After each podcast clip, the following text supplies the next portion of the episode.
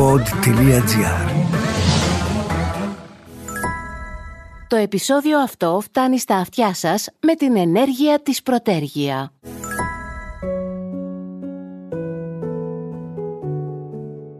Ο Παναγιώτης Τιμογιαννάκης μιλά στο «Τι φάση» για την αγαπημένη του φίλη και τεράστια ηθοποιό Ειρήνη Παπά, την Ελληνίδα ιέρια της ελληνικής τέχνης. Κύριε Τιμογιαννάκη, αν σας πει κάποιος Ειρήνη Παπά σήμερα, τι θα του λέγατε; Σε καλλιτεχνικό επίπεδο, μια μεγάλης ηθοποιός, τεράστια προσωπικότητα, όπου αυτό ξεκινάει και από ένα χαρακτήρα που ήταν μαχητικός, δεν έκανε χατήρια, δεν υποχωρούσε στα εύκολα, έβαζε τα δύσκολα, φιλοδοξούσε σε ευγενείς υψηλούς στόχους να φτάσει και τους πέτυχε και συγχρόνω, α πούμε, ως άνθρωπος είχε και κάτι που εκτιμώ ιδιαίτερα, είχε ένα ταμπουκά. Δηλαδή δεν ήταν από τα άτομα που θα μασάγαν τα λόγια τους ή που θα έκρυβαν τις διαθέσεις τους ή τα αισθήματά τους, χωρίς αυτό να σημαίνει ότι ήταν αγενείς.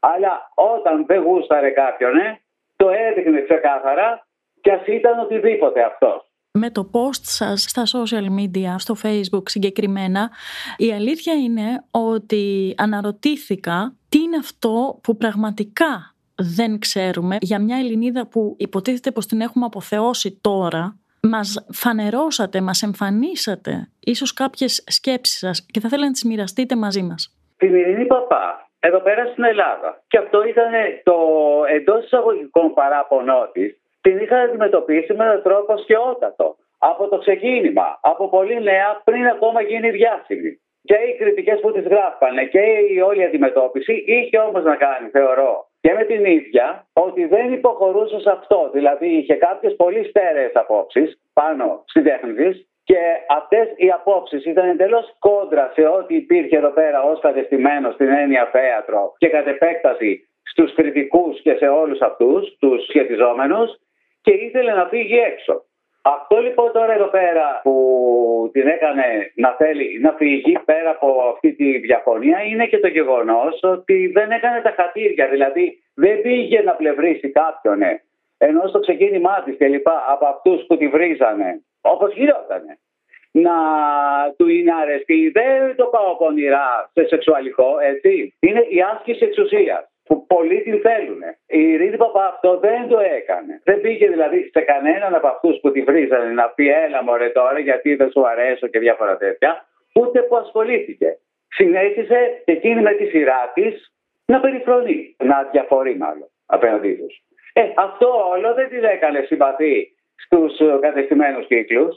Συν το γεγονός ότι πήγε έξω και έκανε την επιτυχία, η οποία επιτυχία αυτή έξω ξεκινάει και από εδώ. Δηλαδή, από εκεί που άρχισε πια να ακούγεται καλλιτεχνικά διεθνώς με την ηλέκτρα, στην Ελλάδα έχει γίνει. Παρ' όλα αυτά τις γράφανε κάποιοι κάποια. Το ίδιο έχει γίνει και ένα χρόνο πριν με την Αντιγόνη του Ζαβέλα. Στο ξεκίνημά της είχε κάνει μια προσωπική επιτυχία που δεν είχε χωρική απήχηση. Στη Φινοσπίλ, στην Εθνική Πολιτεία. Ο φίλος όμως στην ταινία αυτή, παρόλο ότι τότε τα πράγματα ήταν πολύ περιορισμένα και οικονομικά, και φιδωλός, ας πούμε, στο πήγαινε έλα με τα εξωτερικά, την έστειλε στις κάνες στην ταινία. Και αυτό το ταξίδι ήταν το τυχερό της εισιτήριο για τον κόσμο. Δηλαδή πήγε εκεί πέρα και ανεξάρτητα το τι λέγανε εδώ πέρα, φάνηκε αυτό που πίστευε η για τον εαυτό της. Την κάλεσαν στη Film, η εταιρεία που είχαν τότε συνεταιρικά ο Κάρλο Πόντι με τον Δίνο Τελαουρέντη, να πάει στη Ρώμη και να της κάνουν δοκιμαστικό. Ήταν κάτι. Και πήγαν και της κάνουν το δοκιμαστικό και το δοκιμαστικό συνοδεύτηκε από πενταετές συμβόλαιο. Από εκεί πέρα τα πράγματα αλλάζανε για την ίδια. Ακόμα όμως δεν ήταν η μεγάλη ρόλη. Ήταν σε κάποιες γλαμμύρε που γυριζόντουσαν τότε, καλές παραγωγές, δίπλα σε στάρ εκείνης της περίοδου. Έπαιξε κάποια στιγμή και με τον Άντωνη Κουίν και τη Σοφία Λόρεν στον Ατήλα, που ήταν επίσης μεγάλη παραγωγή, και ο Ατήλας την έστειλε στο Χόλιγου. Δηλαδή, αυτά που είχα γράψει και στο αφιέρωμά της, αυτή την πορεία της. Εδώ πέρα Όλο αυτό το αντιμετωπίζανε με μια ηρωνία. Και τη Μελίνα Μερκούρη όμως, με την ίδια ηρωνία την αντιμετωπίσανε με το που ξεκίνησε τα διεθνή του ανοίγματα, κύκλοι από εδώ πέρα που ήθελαν να ελέγχουν. Δηλαδή στην αντιμετώπιση, Μελίνα Μερκούρη και η Ειρήνη Παπά έχουν πολύ κύριο δρόμο στην αντιμετώπιση από εδώ. Στην Ιταλία, αυτό που γινόταν με την Ειρήνη Παπά ως τραγωδό, δεν υπήρχε. Και μετά ζήλεψε και η Ισπανία. Είχε παίξει αρχαίος δράμας στο Θέατρο των Εθνών, στο Παρίσι. Έχει παίξει αρχαία τραγωδία στα γαλλικά. Έχει κάνει στο Central Park αρχαίο δράμα. Είχε κάνει ίδια με σκηνοθέτη Βολανάκη στα αγγλικά. Δηλαδή όλα αυτά τα έκανε.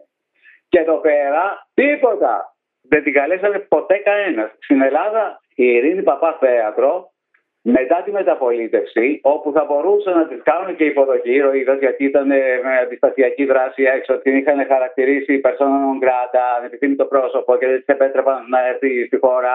Κόφανε σκηνές από ταινίες της που ερχόντουσαν όταν ήταν κάποια μεγάλη εμπορική, όταν ήταν πρωταγωνιστικές ιταλικέ, δεν τις πέραναν καν. Αλλά όταν, ας πούμε, έπαιζε στην Άννα των χιλίων ημερών, περί με τον Ρίτσαρ Μπάρτον, που ήταν υποψήφιο για 10 Όσκαρ το έργο, ιστορικό και τέτοια, κόψε τις σκηνές και κάνει τη σύζυγο. Και δεν καταλαβαίναμε ακριβώς τι γίνεται. Το ίδιο και σε ένα άλλο με τον Γκέρ Ντάγκλα, που έκανε τη σύζυγό του, είχαν κόψει τη σκηνέ. Γινόταν τέτοια. Γυρίζει λοιπόν και με όλο αυτό το φωτοστέφανο δεν γίνεται η παραμικρή αξιοποίηση ούτε εμπορικά αυτού του φωτοστεφάνου από αυτούς. Υπήρχε ένα μια ζήλια. Μια ζήλια ήταν το ότι αυτή τα κατάφερε. Την καλύτερη πάντως κουβέντα από το συνάφι της την έχω ακούσει από τη Μαριώ Γιούλ. Είναι η μόνη έτσι που είχε βγει και είχε πει ανοιχτά η Ειρήνη έκανε την καλύτερη καριέρα από όλες μας. Είχαν ξεκινήσει μαζί κάποτε στο θέατρο του 48. Ποια δεν θα ήθελε από εμάς να είναι στη θέση της. Έπαιξε στην Ελλάδα θέατρο από τη μεταπολίτευση μέχρι το θάνατό τη δύο φορές όλο και όλο. Η μία ήταν με ελληνικό θείασο τότε που στο Ηρώδιο, στο Αντώνης και Κλεοπάτρα τους Σέξπιρ με τον Κακογιάννη και στην πρωταγωνιστή τον Καζάκο, που χαλάσανε τον κόσμο. Ο Χόρν χάλασε τον κόσμο και όλοι γύρω του, το τι κιλότα, τι τους γράπανε. Δηλαδή, λες και μιλάγανε για την τελευταία κομπάρσα.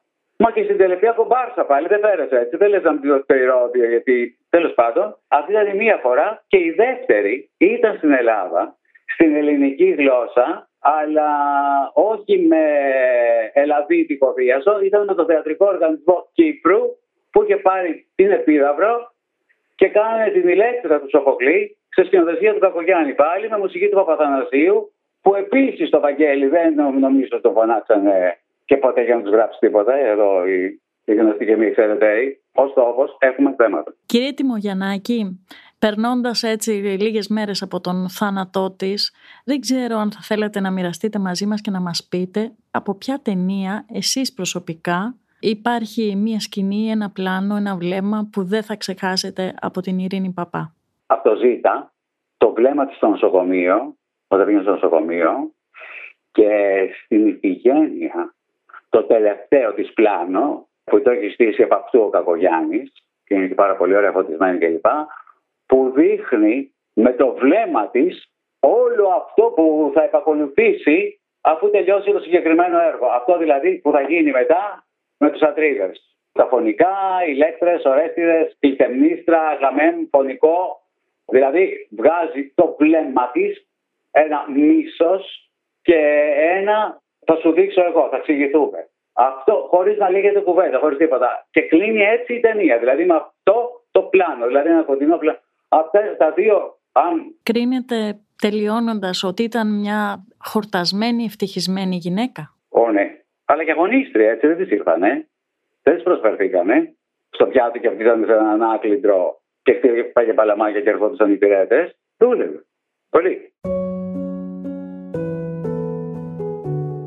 Ήταν το podcast «Τι φάση» σήμερα με την Κυριακή Μπεϊόγλου.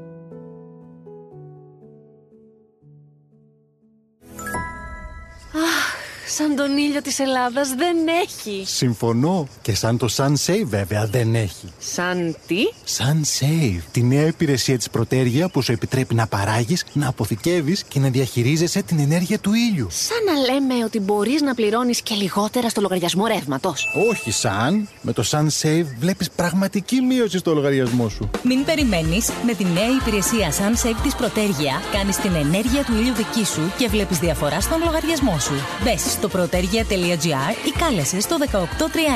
Προτέργεια. Ισχύουν όροι και προποθέσει. Η μείωση στον λογαριασμό αφορά στις χρεώσεις προμήθειας ρεύματος και υπό συνθήκε προποθέσει και στις ρυθμιζόμενες χρεώσεις και δεν αφορά στις λοιπές χρεώσεις. Αρμόδιος ρυθμιστής ΡΑΕ.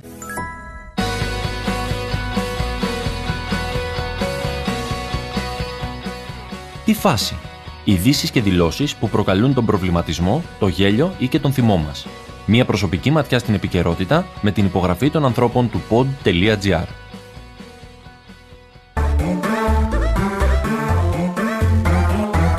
pod.gr. Το καλό να ακούγεται.